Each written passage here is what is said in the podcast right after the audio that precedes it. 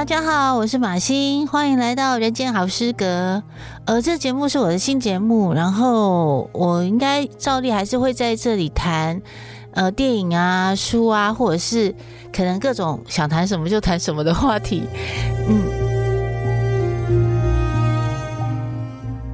大家好，我是马欣，欢迎来到人间好诗阁。哎，我们这次聊的是最近都很红的动画。葬送的芙莉莲，哎，大家看完什么感觉？我自己是觉得，就是很像是日本才会有的东方哲理的东西，就是他把时间轴这件事情，比方说挑开来了，就是取消了时间轴来去看事情的话，会是怎样？然后，如果是维持我们现在一般人的线性时间人生的话，看事情又会是怎样？哎呀，那哎，怎么了？要不要打招呼啊？跟观众打个招呼。嗨，大家好，我是 Max。哎呀，我不知道 Max 好像他看的比我还要多一点点集数，我看到第十二吧。对，我看到第十五，就是目前可以看到最新集数这样子。嗯，你觉得最大的感动或感触动你是什么？一开始看会觉得说他对于时间的这个观念差别很大。嗯。然后到后面，尤其是可能是三、十四集之后，因为他后来就地重游了，嗯，嗯，他其实后面有点是用就地重游的方式，一直拿着对对对，现在跟过去的那个旅途上的差异做比较，有点嗯、呃，比方说以死相生这样子，就是用我们比较俗套的讲法，就是以死相生。对，然后所有消失过的人，可能包括你以前初恋过的人啊，恨过的人啊，然后后来都成为。一部分的你，没错。对呀、啊，我觉得这个这个故事其实很棒。就是我小时候小学一二年级的时候，曾经红过一本漫画，除了那些什么《女优和女儿》外，其实有一本非常非常红，可是后来就是比较小，就是现在还买得到，叫做《坡族传奇》。我觉得日本人真的是一个非常有想象力的呃国家。《坡族传奇》就是一家人都是吸血鬼，嗯哼，然后他们也是永生，然后。他们的吸血鬼都不是着重在血腥，而是说他们一代一代的看着这些人的更迭，然后这些人的执着，嗯，然后这些人的起落的时候，他们已经没有表情了，就跟芙莉莲一样。啊，但是你在读者的状态之下，你会觉得有一种非常淡然的感伤，然后甚至觉得这个是一个命中注定的事情，就是如果以他们抽开了时间，这个人类制造出来的东西，嗯嗯嗯。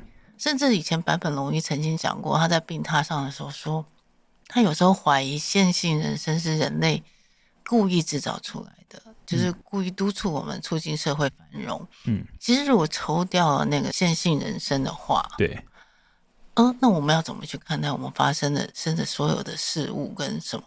然后我那时候小时候看《破除传奇》的时候，我突然有一种豁然开朗的感觉，当然不能说万世界是空啦。可是又觉得哦，这个周来复始的事情是人类的必然，它反而有一种日本积极的宿命性。人家一般来讲，宿命性都是很消极嘛，或负面的。对。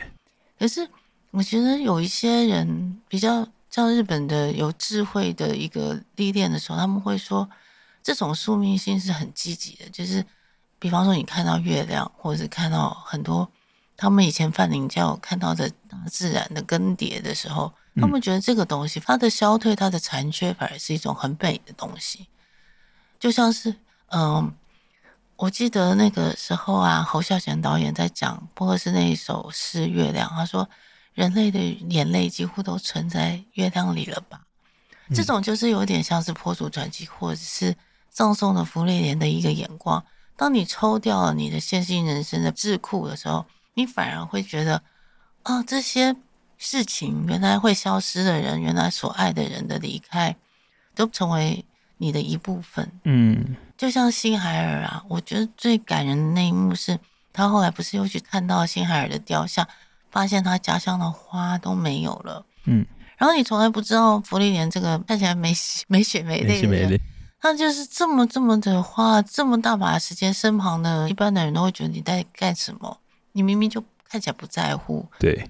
他不知道，他那个时候已经那么在乎，而且成为他生命中的一部分。嗯，我自己在看，我比较有印象是十一集吧，嗯、就是那个他有一段是那个断头台阿乌拉片，嗯，就是这个段落，然后就是他在重新一次又遇到那些无头亡魂的那个士兵的时候，嗯，他对待他们的态度已经跟八十年前有一个很大的差异，这件事情，嗯，而我觉得那好像是一种人性的展现。哦，这个过程我觉得蛮好的，就是福利点的所谓的人性的一个觉醒。对对对，他的人性的觉醒，而且他刚好有一个对比是精灵是嗯非人，嗯、所以他是没有人性的。嗯，但人性又是什么？他其实也在这个章节里面有另外一个对比，是魔族的那个篇章，嗯、就是说魔族是使用语言对，先算就是炫货啊，或者是自己在那边刷存在感啊。对对对，没错。甚至用语言来欺骗自己，以至于因为他欺骗太成功，以至于也没有办法跟他们沟通。对，没错。对对，这个东西，哎，这放在现代也很像啊。就我们做很多，比方说合约或和谈，或者是你在脸书上面比战，你就发现其实大家不是在讲那件事情了，对，而是说，哦，这件事情。成为他的属性，嗯嗯嗯。那如果他战败了，他就很丢脸，等于他的属性 lost 掉一块拼图。对，以至于他跟你争的你死我活，可是事实上他根本不认识那个人或那件事情。没错。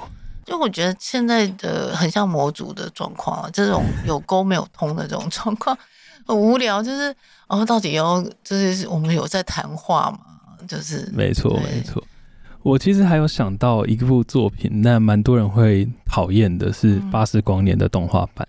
哦哦，我其实对《巴斯光年》那时候当下感动，可是后来没有什么余韵。我也是，可是当下看其实是蛮感动，而且他有点类似于福利莲的这种状态，只是他没有那么美，他没有那么，他比较像西方的一个比较有点发条式的，对对对对节奏，对对。可是福利莲是有一种你在目送什么。嗯，连福利莲的当下你都在目送，因为他在很缓慢的做一些看起来很没有意义的事情嘛。对，收集物料的食谱啊，对对。然后那种，哎，为什么你会觉得有一种韵味？就是他明明在做一件他有伴都觉得快受不了的事情。没错。你在到底你不能你拥有永生以后就这么浪费呀？可是这个浪费，它让我们重新醒思了什么叫浪费。对。我其实现在看我们的人生才是浪费吧。就我们省了大把时间，发明了一大堆东西，比方说影印机啊、手机之类的。然后，可是我们其实充其量，其实我们大家心里心照不宣，大家都在浪费自己的人生啊。就是更多的电商时间，以及更多的抖音在划更多人的猫跟狗。那我们的浪费跟福利莲的浪费有什么不一样？我觉得福利莲那个浪费反而是有一种余裕，就是从容。嗯，现在没有。现在你讲到从容这个字，大家几乎就会觉得是你老人类啊，你起鸡皮疙瘩，你有毛病吗？可见代表我们现在活得很没品质，就是可能甚至认为说啊，既得利益者才有可能有从容、雍容，或者是对，然后说金城武才会有说啊，我们时间慢一点这，这他就会觉得你很合理，对不对？嗯。可是问题是，我们为什么要把时间过得这么匆忙，又没有效率，又没有获得 CP 值又不够呢？这个是应该是现在全人类所有人问题吗？为什么有人要躺平？就是因为我们浪费没用嘛。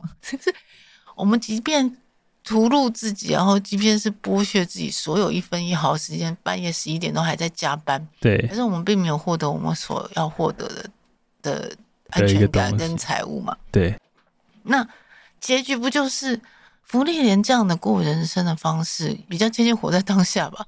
就他每一刻。都很 enjoy，就是他在做那件无聊的事情，比方说他为了要去拿到某一个魔法书，然后人家发现觉得那个魔法书这么没有意义，对对对，因为这个魔法要干嘛？没错，包括他老师也会觉得你到底在干嘛？做什么？对。可是那个东西反而会有一种哦，我就是因为喜欢这件事情，我纯粹的喜欢，不行吗？嗯，我们觉得我们现在人类好像很少在问说，我就是这样纯粹的喜欢。这样的事情，去找一朵花，然后我去种了一个海葡萄，然后我跟我爸妈讲，我跟我兄弟姐妹讲，他说你神经病，这可能会有一种你的 CP 值到底在哪里？嗯、可是其实讲讲讲起来有点犯贱了，就是我们为什么要自己把自己当成自己的奴隶，然后自己的 salesman，然后自己的产品？就是我们一直不停的就是要这样子，然后就就到了三十二岁了，然后突然之间很惊慌。那当然，如果我们这样前面这样浪费，我们可能才是浪费，因为我们一直在满足别人的需要嘛，然后在满足各种电商告诉我们的推波嘛。那你就会发现浪费了二分之一的时间。那你到了三十八岁会惊慌焦虑是正常的啊，所以你就会发现你周围的人好多好焦虑哦，搞不好你自己也很焦虑。那就是因为芙莉莲这种生活方式已经失去了。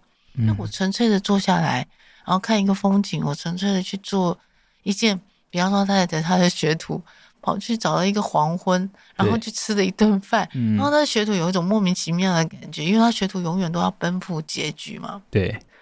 就像现在人看电影要奔赴结局，我其实也不太懂。令你花了两个小时的时间去奔赴结局，你其实超浪费。然后这个东西，那个一个黄昏，然后那一顿饭，那时候我反而会有一种，真的是心安理得的浪费时间。这种事情是人类的最大奢侈吧？可是大家可能会归咎于说啊，那是因为芙莉莲拥有永生啊。嗯。可是老实说，好啊，我们就算活个七十岁、八十岁好了。我们其实可以理所当然的浪费了像他这样过日子十年，搞不好也不会混得比我们现在差。老实说，其实是啊，我们现在就是一个逼我们在打卡，我们在人生的各个境况里打卡，工作也要打卡，不只是在消费蛋糕，我们根本在消费自己的人生在打卡嘛。然后这样，我们连去日本都在打卡，因为。如果没有照到富士山那个房间的话，等于是你这个你朋友订错的，就是这种打卡过这这这个状况是跟芙莉莲的人生完全不一样的。嗯，我就觉得，哎，那这样子，难怪这个卡通这个啊，用卡通又是老人类动画，一开始的时候，他就会用一个反高潮方式，嗯，就倒数了嘛，对，这几个人一群远征队。完成了他们的人生中最光荣的那一刻，嗯，然后也放完烟火，也就是说，他们剩下来是余生等待他们。现在人最怕听到的就是余生，生要死了，余生哎，这听起来还得了？就是看人有长照跟老人纸尿布啊、失智啊，全部涌上来，对不对？这个余生这件事情，芙莉莲可以过得很好，然后其他的人也因为惦记着芙莉莲，比方说艾然或者是辛梅尔。我觉得那个他们惦记着有一个永生的存在，嗯，然后他们知道要留东西给他们，无论他们死了或没死，对，因为每一次见面都可能是永别嘛，对，所以啊，福利点你还一定会活着。那我艾然在见到你的时候，我会跟你讲说，我们当初相聚的百分之一的时间，可能是你以后最珍贵的东西。对，我觉得现在的人哦，最惨的事情是日本哲理的部分是。他们以前曾经相信泛灵教嘛？嗯，我觉得现在的人有可能就是不太相信任何事情，神啊什么，只相信什么我们要跟高维度的人沟通啊。你后面有没有紫光？我后面是烂光，我就很羡慕你之类。嗯，这种东西其实都是低维度的人在想的事情。如果这样讲白了一点了，对，就你要有一个你相信的，他可能不是会给你确据的事情。就比方说福利莲，他根本。什么时候再会出现在辛美尔身上或身边都不知道。可是辛美尔那天多忐忑，他跑到镜子前面，都已经变成一个侏儒小矮人了。本来那么帅，然后都骨松了，还在那边照镜子，然后非常忐忑，如同一个少年第一次约会的时候。嗯，那时候他他知道那个应该是最后一次，也是第一次约会。对，那个部分给了观众一个非常巨大的礼物，就是。我知道有一个我很相信的，然后他永远不可能跟我在一起，嗯，可是我相信他的存在，我爱着他，嗯，然后他也不会随时回馈我，对，可是我很想要尽量的给他。如果有一天我这个渺小的人类消失了，有一个巨大的不能挑战的，或我真心崇拜相信的东西，我可以告诉他，我曾经给了你什么，嗯，就像是他后来跟芙莉莲讲。他用一个开玩笑语气说：“我只是希望你以后不要孤单。”这句话其实前一阵子我还在跟朋友讲说，无论亲朋好友，在前两年的时候，不是很多人都会死掉吗？对。后来我都觉得他们的那个过程是告诉我们一个礼物，就是哦，原来原来他他的离开会化成你的一部分，就是他这样走了以后，竟然会成为你的一部分，就是你会不孤单，嗯，你会记得他曾经哎给你的那么多的聚会或欢笑，或者是他离开以后，你其他的朋友也会一起跟着他一起取笑了，因为毕竟不是可能同样的。生活圈不是一样的，可是呢，你就会惦记着这个人，然后一步一步的带着他的回忆往下一步走。如果没有这群人的话，我们真的会非常孤单。就是借由他们的消失才会在场。如果他们没有消失的话，其实基本上芙莉莲没有管他们的在场，就是艾然老了，然后辛梅尔。这样，然后后来那个牧师，嗯，是那样的走法。其实那也很感人。他躺在床上，然后一副拜托福利莲帮忙的样子。对。可是他其实是要给他一个礼物。嗯嗯嗯。就是我怕你太孤单，太孤单了。所以他们所有的卷针队的人，那后来不不是打败了魔族这件事情是最光荣的事情，而是他这部漫画里面讲的是人类存在的意义。大部分的人都会觉得人类这个很羞耻的动物，破坏其他物种，然后把地球残害成这样，什么但人类之类的，这这种讲实话都很轻快了。对，事实上也是事实。嗯，可是人类唯一高贵的地方，或者其他物种很难取代的地方，就是我们会去把我们的礼物，在不好的时候，或者在虚弱的时候，传给别人，说这是我人生的结晶，我提炼出来的。嗯然后我希望你可能会带在身上，然后以后你去远征的时候，你有好几个宝物。你的宝物一方面有牧师要给你的那个女孩子的学徒，她跟你一样当初非常的狂妄，嗯。然后另外一个就是他师傅留给他的东西，然后还有辛梅尔的爱，对的爱情，对，那个没有要求指望的爱情，然后那么纯真的爱情。我就觉得，哎，人类是唯一，我给了你这些，然后我走了，然后我们再给了别人这些，然后我们再走。这个物种是这样子，才会有一点点高贵。哎呀，因为我看最近比较后面一点的集数，嗯、就是他有一集是他把辛梅尔的戒指弄丢了，对，然后但他刚好跟他一直在搜寻的魔法的卷轴。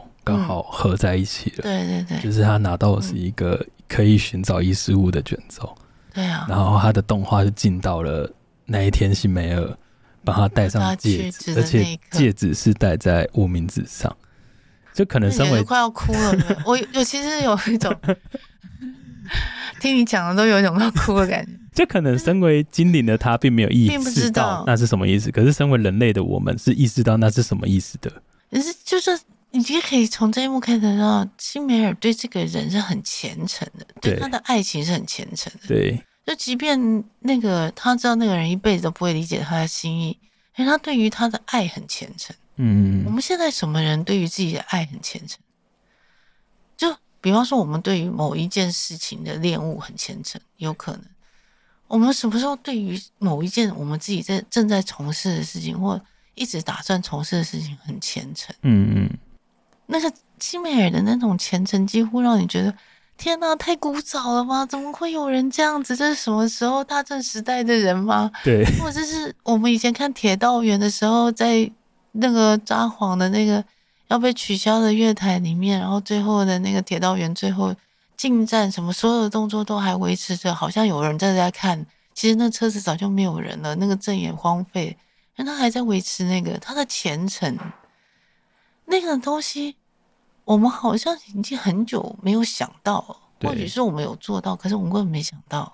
对，所以那个让人觉得哇，原来我们你看嘛，这几个英雄当初那时候那么多人欢迎他们，后来辛梅尔的那个雕像锈成这样了，都没人管。嗯，这不就是我们现在所有人英雄会发生的现实吗？嗯，历史上面所有的英雄，无论他做后来是被批判是做好事还是做坏事。Nobody care。老实说啦，你还记得什么英格兰的英雄、苏格兰的英雄吗？不记得，不会有人记得啦。就算大家记得，华盛顿也不过他是砍倒了一个樱桃树。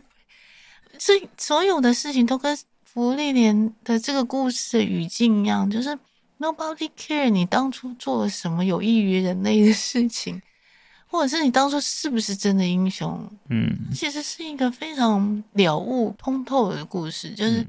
你人生中，就算在那一天得到了巅峰，你当上了什么世界级领袖，在这个故事语境里面，全部都是归零的。对。那唯一能够不归零的，就是只是在某些人或者是芙莉莲里面存下来的人会记得你。对。那可是它只会存在在那四五个人身上。嗯。这个才是我们每个人的人生真相。哎。每个人的丧礼可能来二十个人，可是真正会惦记你的，会把你带在身上，当成一个信物一般的活着，就顶多三个吧，四个。对。可是这个就是每个人的现实，每个人的真实，就是你即便觉得你当上了 CEO 好了，那就是 nobody care。嗯。老实说啦，就除了你家人觉得很荣耀，或者身边人爱慕虚荣要蹭一下你以外，其实真的关上机子以后。Nobody care，蹭过你以后就不用在意你了。这个故事完全是反高潮，就是反这个时代的高潮，因为这个时代是一直迎向高潮嘛，就是前戏都不做，就一直在做高潮的事情。我们就是一个狂欢时代，就是谁的悲剧也在狂欢，然后谁死了也在狂欢。对，我们一直在进入一种狂欢的情绪，然后就是多巴胺一直不停的乱分泌。不用吸毒都可以分泌多巴胺，多巴胺僵尸时代，那这样子这个时代是没有办法抗拒的啦，我们不可能去螳臂挡车。可是福利连用了一个完全跟这个世道完全不然的眼光跟反高潮的方式，嗯、用了芙莉莲那种精灵的永生的方式再去看，哦，你们人类做的蠢事都是跟我们现在看到下产一样，啊你破了土，后来就生了小孩，以后就挂了这样子。可是，对，没错。如果从福利莲的角度来看，人类真的就跟蝉一样，没什么了不起的，就是就是搞什么鬼东西之类的。可是到后来的时候，福利莲才会发现，人类原来要给他的是，因为他们的人生这么短暂，所以才能给他们礼物，才能给他。一个很永恒的礼物，嗯，那永恒的礼物让他这这个那么漫长的千年人生啊，有了一些所谓的呃相信也好，爱的懵懂也好，或者是你知道要去追寻什么的东西也好，因为辛海尔其实还没有让他大彻大悟，只是说让他知道他下一站要去哪里，对，甚至他也那时候也没有觉得一定要打败魔主管，就是这个事情对他来讲。好像也还好，对对，就是只是哦，哎，原来人类因为我们要打败魔主这么开心哦，这样子，所以他其实有可有可无啦，他就是人生有可有可无的目标。可是因为艾然交给他一个这个样子的男生，这么的莽撞之类的，嗯，然后交给一个他这样子跟他一样个性很像的女孩子，辛梅尔又是让他知道原来被爱这件事情，嗯。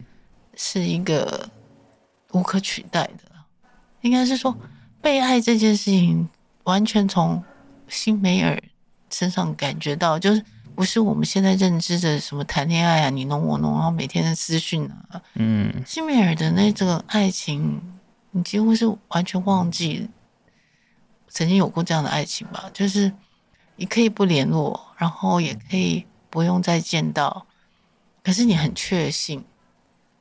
他就是这么爱，嗯嗯，对，而且他靠铜像一直在提醒他，对他就是其实西美人，他其实，在影集前半段都是在讲，他其实不在乎那个，他不在乎别人认不认识他，对对对，记不记得他，对对对对。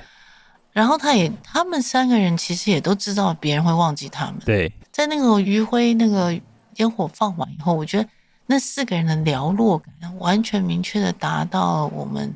每个观众心里面，就是啊，原来第一集就要完了吗？那第一集就是这样子，就告诉我们说，哦，人生终会是很寂寥的，然后有会很寂寥的那一刻，然后还好有这四个人，对你旁边有三个人可以跟你共享这个基调，就已经人间至福了。那其他人是不会感受到你的同时性的，就是没有人会在你的鞋子里面感受到你的意思，就是这个不可能会被了解。嗯，他也第一集的时候完全反高潮告诉你说，人是不可能真的了解任何一个人。对，然后只能够借由哦，我相信我曾经喜欢过你，然后你曾经给了我什么，然后慢慢的去了解啊，西梅尔原来这样想，西梅尔那一幕。是回溯到原来他那一幕这么的欣喜，这样子。对，我就觉得，哎、欸，如果今天看透了这个剧，我觉得现在的人很多人的烦恼会就没有了。嗯，因为其实他会把人生的本态都讲出来了，嗯、就是没有人记得，没有人在意。然后你现在在意的事情，其实就是就是某某个灰尘突然之间会飞走。然后跟别人的灰尘其实看似很像，大家也无法分辨那样子。嗯、然后这个世界充满了各种的 murmur 的回应，说：“哎，你要记得我，你要记得我，你要记得我。我刚刚做了什么？我刚刚做了什么？我刚刚做了什么？你现在打开社群，无论是哪一个，是不是都这样？其实很恐怖啊！其实他拍出来就是心灵恐怖剧片啊。我我我其实有另外一个角度看这一题，嗯、就是他其实也在讲每个人都有自己人生一直要做的功课。”对，对，像是他要一直控制魔力这件事情。嗯，对，对我觉得这个就蛮，他要压低他自己的武力值之类的。对对对，对然后他也又说，就是你因为别人像他要对抗的是魔族，就是魔族会那样做事情，所以你也要有一个自己的一个防卫机制。嗯、那哪怕这个防卫机制并不是让你是好人，谋杀不会被发现也无所谓。对对，可是他也有说，就是这个防卫机制可能会被人家觉得你很卑鄙。但你也必须要做，因为它是一个一生的功课。这件事情，我觉得就蛮好的，因为它一定不不，就对于我们人来讲，不是类比于所谓我做事情这件事，而是说我也有很多我每天我没做的，对，或是我必须要去面对那个功课。就连他这样活着几千年的人，他每天都要做这样的功课，那更何况是我们人类本身。就是人生的留白，跟我不做什么，其实跟我做什么一样重要。对对对，现在很很多人都被鼓励说，我一定要做什么。嗯，可是芙莉莲的人生态度就是，他甚至要努力的想办法不做什么，对，想办法留白。对，可是这个东西很不符合我们现在想要被看见的欲望嘛。这种有人造卫星在天上的时候，所有人都会觉得看我哟，看我哟。虽然表面上很太起来很讨厌啊。可是我们也被 input 内建了，内建了那个东西，嗯、那个绩效社会的那个打卡值，嗯，然后就变成我们没有什么勇气不做什么。对，你不做什么还要有勇气，也不是被讨厌哦，是你不做什么，你愿意为自己的生命留白这件事情需要勇气。对，甚至你可能会被家人质疑，会被周围的人说你怎么会那么低调，嗯、为什么损失自己的存在感？对对对。可是我觉得。这个故事发生在或播映在二零二三年这个年底的当口，我觉得是很有用的。嗯，就是怎么讲啊？我觉得二零二四年以后啊，会是一个不同的世界，然后所有人就会更惊慌。嗯，那个惊慌是因为这个世界会被更新嘛？对。然后大家都不习惯嘛，毕竟大家都是之前都已经登录了，所以就开始在这边下载。新的软体跟机制嘛，没错。然后，那像芙莉莲这种低调的，然后专心于自己的人生，每一刻的，我愿意去采一个草，我愿意去发现一朵花，那个花对我的朋友有意义。嗯，这样的一件事情，竟然不晓得为什么在对比起来，人类的这种活法反而很像愚昧的人，就。我们求的东西是很空的东西，嗯，所以。那芙莉莲那种，至少我觉得他是相信，他把那个花放在西美尔的雕像旁边的时候，他代表的那个东西是他对于那份爱的回馈了。嗯，我回答你的，我用我的生命的这一部分的时间来回应你了。嗯，你对我很重要。对，甚至那时候不是魔主也在迷惑他吗？对。那时候的心魔是用辛梅尔嘛？对。那那时候才诧然的发现说，啊，原来我心里面记挂的这个是辛梅尔，嗯，他可以用他来骗我了。对，那一幕也很杀到我，你知道吗？就是哦，这么看起来，他表面上口头上一点都不重要的人，嗯，在潜意识里面是这么的重要，嗯，甚至很渴望他的在线。然后我就觉得，哦，不知道哎，我觉得我们现在的那个。人生观其实还蛮特别的，就是有一部分我其实也也其实很茫，有点在这个十二月的当口，我也觉得很茫然。就是我不知道未来世界会发生什么事情，以及它有会多快。对。然后呢？可是问题是我内心的确有一个声音，就是说，你是不是可以专注于生命的本质，然后让它慢下来？我相信那么多人在抄心经，那么多人在看人家背后的光，或者那么多人在摸石头，希望跟高维度的人连接。他们的有一个内在的冲动，都是来自于我希望慢下来，我希望有一个很稳定，让我觉得很安定的东西。嗯，所以我要跟高维度的人聊天，就是要 NSN，然后要要用私讯，对不对？只是因为我我现在很不安，可是这种东西会不会其实也来自于他自己获得不了某种认同感？对，是。可是以芙莉莲的角度来讲的话，这个认同感是不存在的啊。就像第一集的时候，认同感已经被取消了。嗯，谁管你辛梅尔的真相是什么？那后来那个几大国传说的这四个英雄，都跟他们的本质完全背离啊。嗯，也没有人在乎他们的真实。对。就是像我们现在的后设世界嘛，就是没有人在意这些名人的真实是什么，你只要合乎我想要的真实就好了，嗯、我就可以帮你捏造嘛。对，你只要有名气的放在我手上，我就可以帮你脑洞大开，帮你整个人生都规划好了都没有问题。对，所以现在的真实是不存在，所以你要被人家看到这件事情，其实是蛮。蛮诡异的，在在后设时代是蛮诡异的事情啊。就是你就算被看到，也是人家捏造脑洞大开出现的你。那你要出现在人家的脑洞大开里面，是要做什么？也是因为，因为像他在里面就有讲到，像是这些牧师或是什么，嗯、他们为什么要信奉女神的信仰这件事情，嗯、有两个部分嘛。一个部分是他们必须要先扮演想象中的大人，嗯、才有办法让。小朋友们有一个认同，对，但他们自己的认同却来自于一个更想象的东西，是女人大人的这个认同，这样子。对，对我就觉得这件事情也蛮不一样的，因为大家好像过去很难去讨论到自身被人家称赞这件事情，嗯、尤其你当你超过一定年纪之后，你好像就不能再被说你好棒，或者说你必须把这个你好棒当做是你的，人家随便。就是你不能认，你不能当真，太当真了，你不能当真。可是你也没办法有因此而有认同。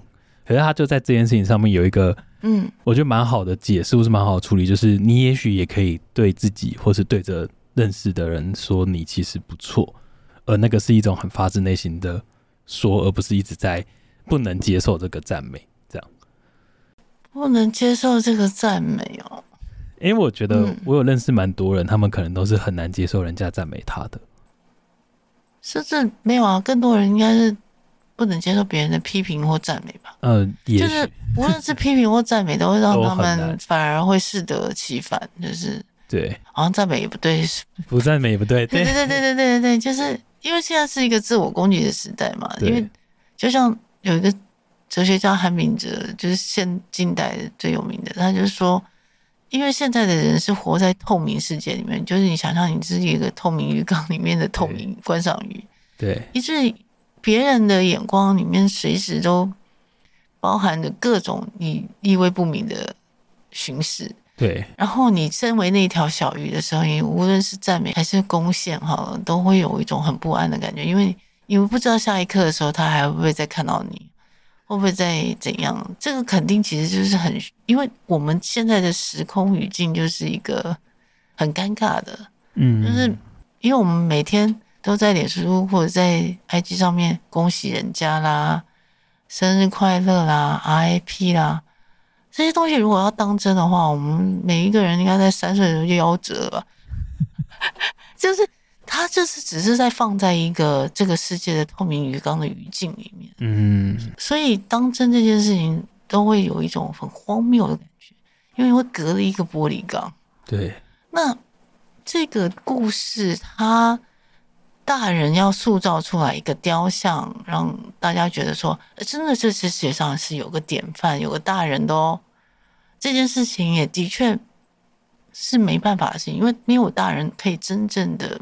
成为大人，其实老实说，就像是乐归恩讲的，其实大人都是小孩的幸存者，就是有你还有一点点赤子之心，才能够真的成为大人，要么你就会成为工具型理性人，我纯粹为了这个社会服务，然后结了婚也是利益共同体，生了小孩以后也要在这个社会上面更加值，这样子等于像悠游卡加值之类的状况，所以这个所谓的真正的社会型大人，跟我们真的。所谓的人文教育里面认知的大人是不一样的，在人文教育里面认知的大人几乎是不存在的。嗯，那像是吹笛手，可能就是某一个反派的大人把所有的小孩都掳走，脱离掉这个工具型理性社会所认知的不存在的大人吧。嗯，所以我不知道，我觉得这个东西有一这个，它里面都有一些非常两面性的东西，比方说，呃。我甚至觉得，像魔族这个东西，它的描述也很有趣。对，它并不是一个恶，对，它只是哦侵扰到这个族群的生存而已。没错，对对对。可是他在规划魔族的时候，并没有觉得他们是大奸大恶，像我们以前描述的那种人。对。然后呢，我就觉得。哎，那你把这两个族群都弄得那么人性是什么？就你的善恶观，这个故事的善恶观也很有意思。嗯，这个善恶观就是我们其实是未定的，我们没有办法去，只是因为人家要去侵害坏我们的生存，可是不代表人家就是恶。对，他有一个非常崭新的善恶观，甚至他的善是唯一能够，比方说这四个远征军好了，嗯，每天很认真的在过日子。然后每天忠于自己每天的日子，那个是善，变成在这个故事语境里面，他是善。就是我每天都在做一件，比方说我老师叫我做的那个，那个穿透那个什么东西石头那个，嗯，那个我专注于我生命当下可以开发自己的部分，然后每天一点一滴的，然后经过的人，然后他形塑了我。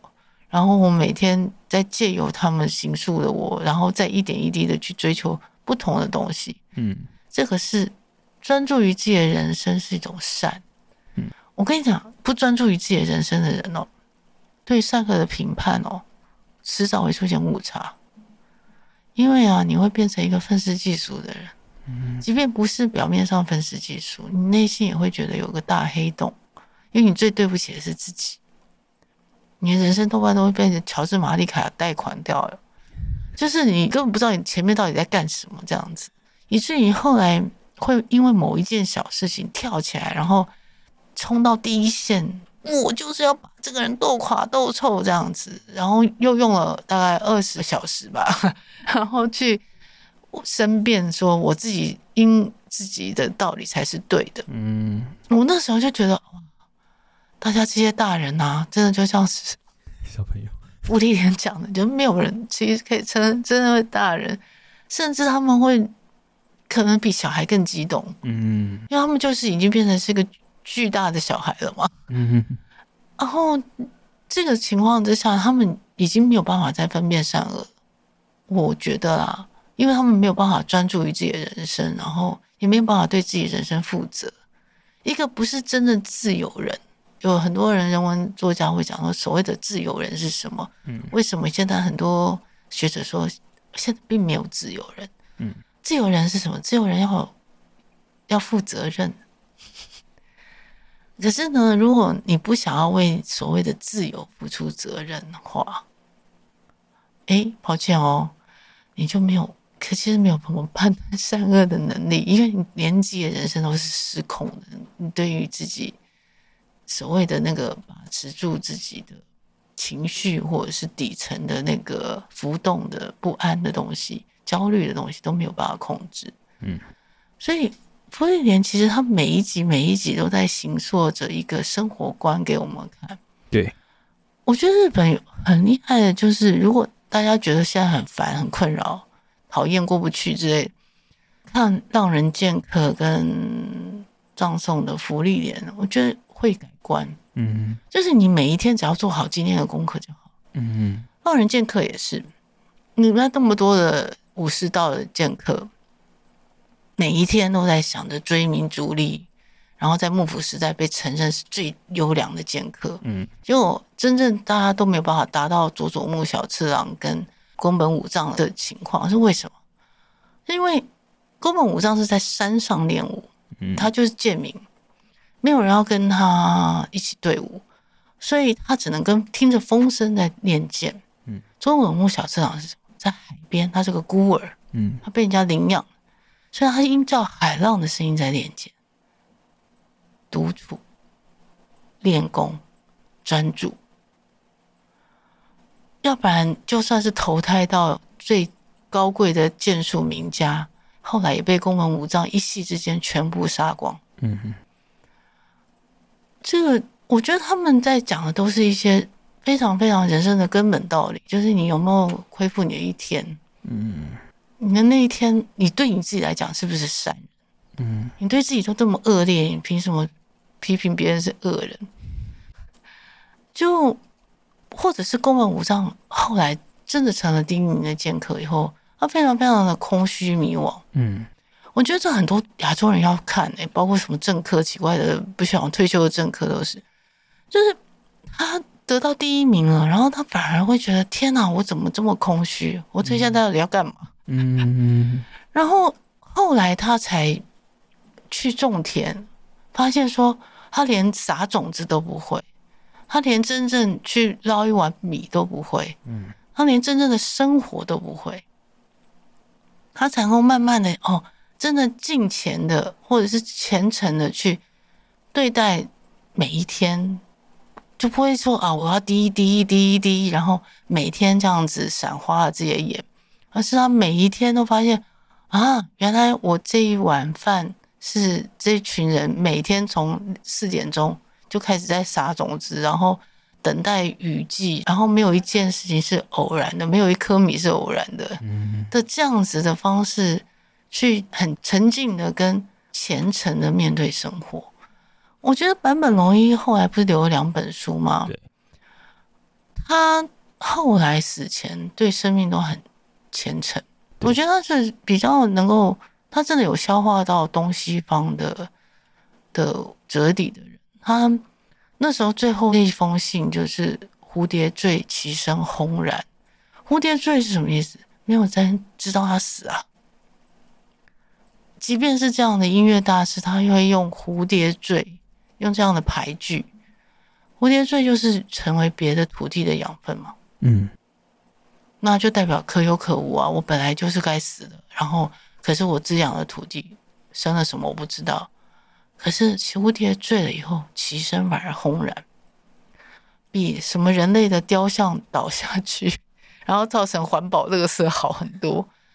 我觉得日本本来在一个道悟道上面，就是比我们后来砍掉很多事情要真正比较深刻一点，就我们可能要接近。以前他们有在维持以前古时候的一些智慧，然后再更新的那个东西，大家才会知道蝴蝶最齐声轰然，其实是有包括我们其他的人类跟其他物种的对照的，才会知道哦，原来宫本武藏如此，坂本龙一如此，福利莲看到的他三个队友也是如此。他们三个队友何尝不是蝴蝶坠，起身轰然？那个牧师一辈子救了这么多人，他后来死的时候也很潦倒啊。嗯嗯嗯，那个屋子也很简陋啊，谁来管他？嗯，啊，蝴蝶坠，起身轰然呢？没有一个人的生命不是这样子。即便你现在旁边有养个什么奇怪的情妇或什么，我都觉得我每一个人都必须要看到这个本质。就是福利莲这个故事讲的本质，就是四个人，然后被拱到最天上的云端型的人物，然后后来成为传说。嗯，可是他们四个人的生活的情况是怎样？这个才是我们人类的真正的现实吧。而是，所以你焦虑的事情都不是你该焦虑的，因为那个东西都是假的，那是假议题。你即便成了辛梅尔他们这些人，然后嘞，然后你还是过着你每天早上起来要弄荷包蛋，然后顶多多一台好一点的车子或干嘛，但是你还是这样啊，没有人在乎你的真相。对，这，这个就是我们现在当代的真实。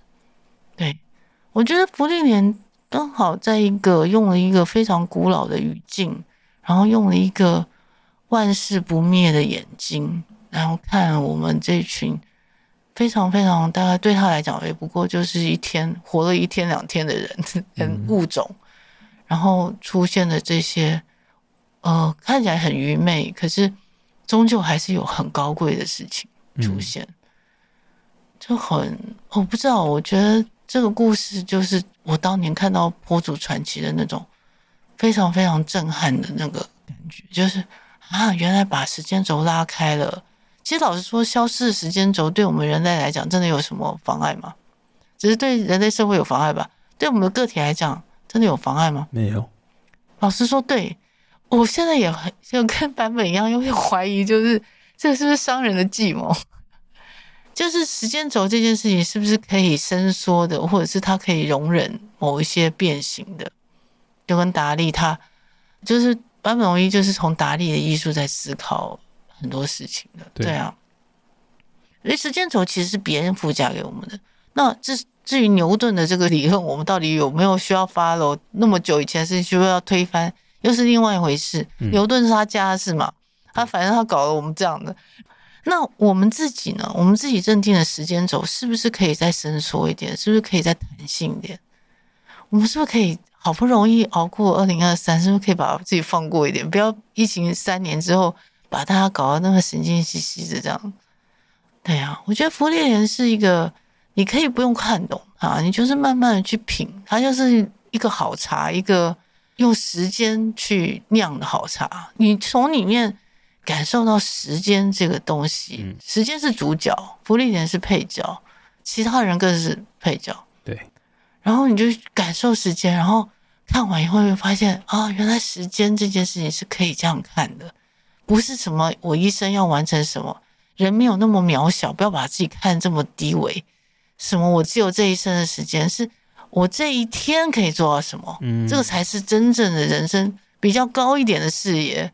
嗯，你把自己当成田径选手，然后把一生当成田径宝道，你不觉得这个人生像蚂蚁一样很蠢吗？我一直就觉得人类把自己活到很累很蠢这件事情是没有必要的。就只要看我今天这一天，我可以跑到哪里，然后我今天看到的东西，别人看福利点有多浪费时间，就代表别人有多虚无。嗯，比方说好了，我某一个 KPI 达到两万数字，两万点阅率，那个东西是什么？那就是那个村上春树所谓的“一九七三年弹珠玩具”啊，他发明出来是为什么？就是让你觉得。哇，冲起来好刺激哦！它会有弹珠的声音诶，然后之后哦，零了，然后你接下来就要投币，然后再接下来开始。我相信每一个 KPI 很厉害的网红应该都知道我在讲什么吧？对，他就是在奔向归零这件事情。对对对对，所以其实芙莉莲这种以一天来看人生，反而是一个人类把自己看高贵一点的方式。要不然我们就活得跟每天耕田的犁牛没什么两样，我们就会中了所谓的商人的计谋了。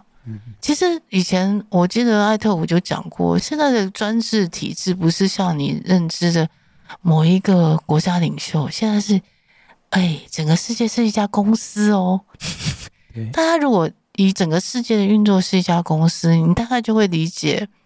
这里面登场的这些丑角、重要人物，以为你的政治 idol 都在搞什么鬼东西，或者是这个社会的本质，这个世界公民的本质是一家公司。嗯，那这家公司你爬到中介主管，爬到第三楼，然后好不容易把你的 table 移到有个小房间，那个小房间也不过看到一零一的所谓的转角处，这样的就恭喜你了，这样，嗯、然后你就会换得第三楼的不安。因为你上面有还有十五层楼这样子，对，但是这就是就是艾特五讲啊，全世界搞成一家公司啊，这就是现在这个世界的专职。欢迎来到这个虚构的世界，然后看葬送的福利莲，每一个人你都要留给别人一个礼物，嗯，然后你如果是新海尔，还是你是其中任何一个人，你要留给谁什么礼物？连魔族死掉的那个魔族都留着一个礼物，可是魔族死掉后是不留下什么的。对啊，可是他留给留一个礼物，就是他自己欺骗了他自己。嗯，他他活在自己的幻象里面，然后到了死以后才发现，哦，原来他跟三岛由纪活在金阁寺一样啊，就是他哦，原来我迷恋的那个金阁寺是假的，是结果也不过就是观光客被踏平的地方。就是这个，我觉得他留了一个非常，就是连自己你谎言讲多，其实连自己都会被骗了，没有人可以幸免。嗯嗯嗯。因为我觉得他们每一个角色都不是白登场，不会像是什么我们现在看到很大量的剧都是工为剧情服务的工具型角色。对对。这个我觉得日本动漫它到达一个高标，是你很少看到日本动漫会出现纯粹工具型角色。这个已经是一个这个产业发达到，就是日本人也不敢随便这样子去轻舞的，或者是全世界都会尊重的一个、嗯、一个艺术的水平。对，嗯，我觉得大家从今年的什么我推的孩子啊，葬送的福利点啊，我我觉得基本上都可以看到，或者是藤本树的再见绘梨之类，我觉得他们的东西。如果大家已经觉得文学好累的话，看一下这个，我觉得大家应该就可以比较平静的知道一些比较深刻的本质性的东西。对啊，比方说怎么样，你花了那么短的时间，一集才那么短的福利点，二十五左右，二十五分钟，然后你去体会时间。嗯嗯，哎，这个比你现在冥想啊，然后发现你的心轮是泛了蓝色啊，脑轮泛红色，这个。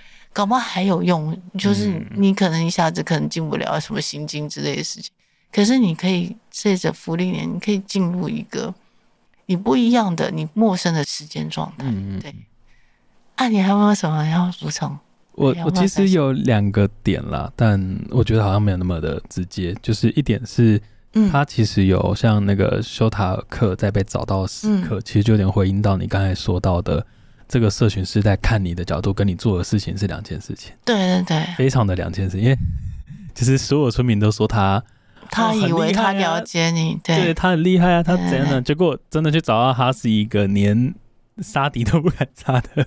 其实现在的人红哦，这两年红的人多半都是，呃，有百分之八十是依赖别人的脑补，你要给别人脑补空间。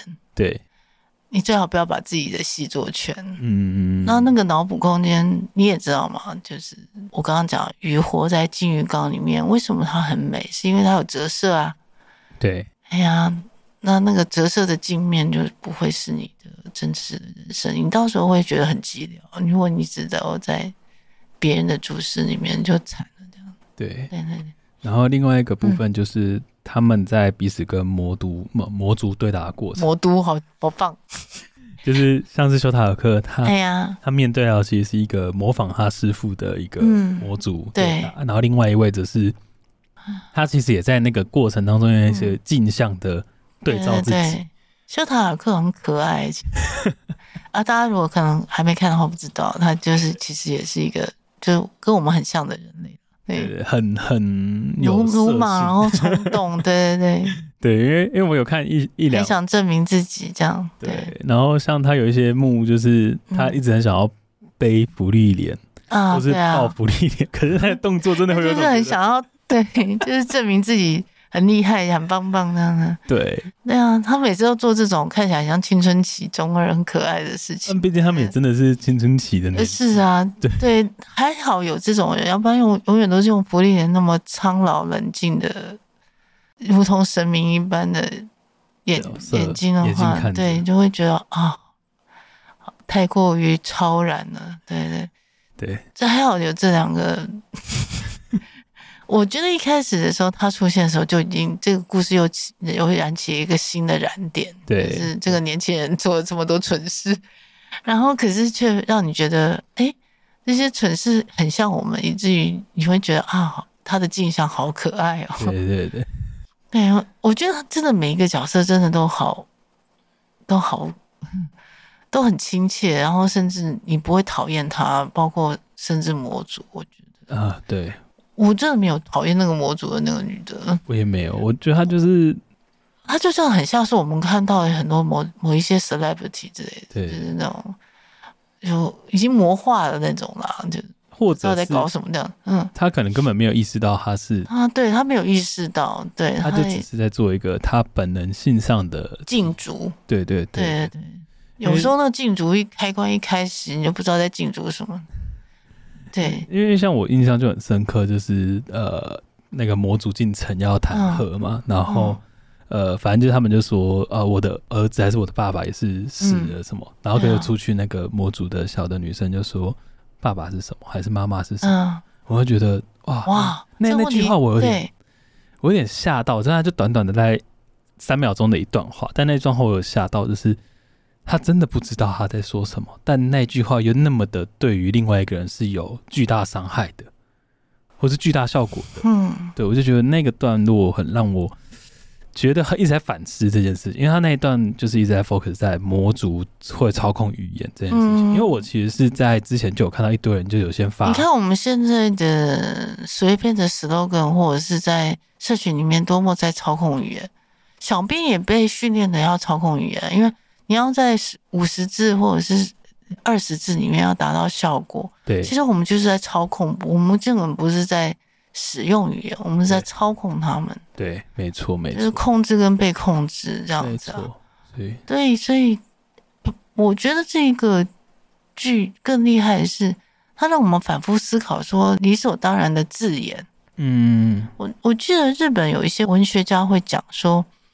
其实有一些字眼，我们现在都觉得它理所当然就是投射这个意义，嗯，但是真正的就是思想会思考的人类会把那个字眼，比方说魔族这件事情，嗯，或者是某一个大家都会投射出负面的状况，可是魔族你要怎么样去思考这个已经被定验的字眼？被定型的字眼，它有没有别的意思？对，那那至于它的正常又是什么？对对对对，这所有的字眼你都可以再去玩味一番，而不是说字已经死掉了，甚至就连它的。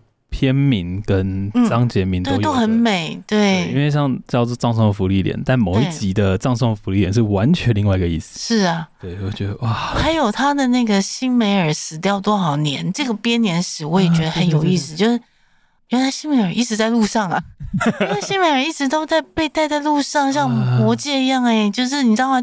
就像是我们当初在看魔戒一样，山姆，嗯，至于男主角一样。就他一直都没有消失，一直在陪伴他。就是西梅尔死后多少年，嗯、年那个东西好有点感动，你知道吗？很感动。我就说啊，原来他还在，他用了另外一种形式还在。我觉得这个很重要啊。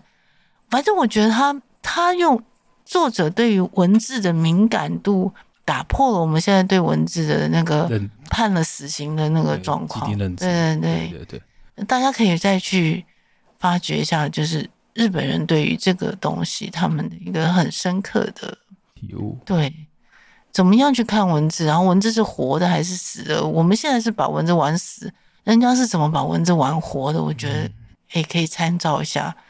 就是文字这种，光是看这个就知道视野啦。对对，就是你如果把文字玩死，就代表你的视野很浅。嗯，如果把文字玩活，视野才会广大啊。嗯，对啊，就就我觉得这个就。哎，反正总之，我觉得这一个就算是你看了两次、三次、二刷、三刷，你都会觉得就像一本好书一样，就是你会在不同年龄或不同的阶段会有新的收获。嗯嗯嗯。然后我们讲完了。对。哎呀，那个好像超时了，然后我所以我要跟大家说拜拜。嗯，晚安。然后也不是晚安，我不知道你们是是什么时间听。嗯，大家再见，我们下一集见喽。然后还有什么？啊，就这样，谢谢大家，拜拜，拜拜。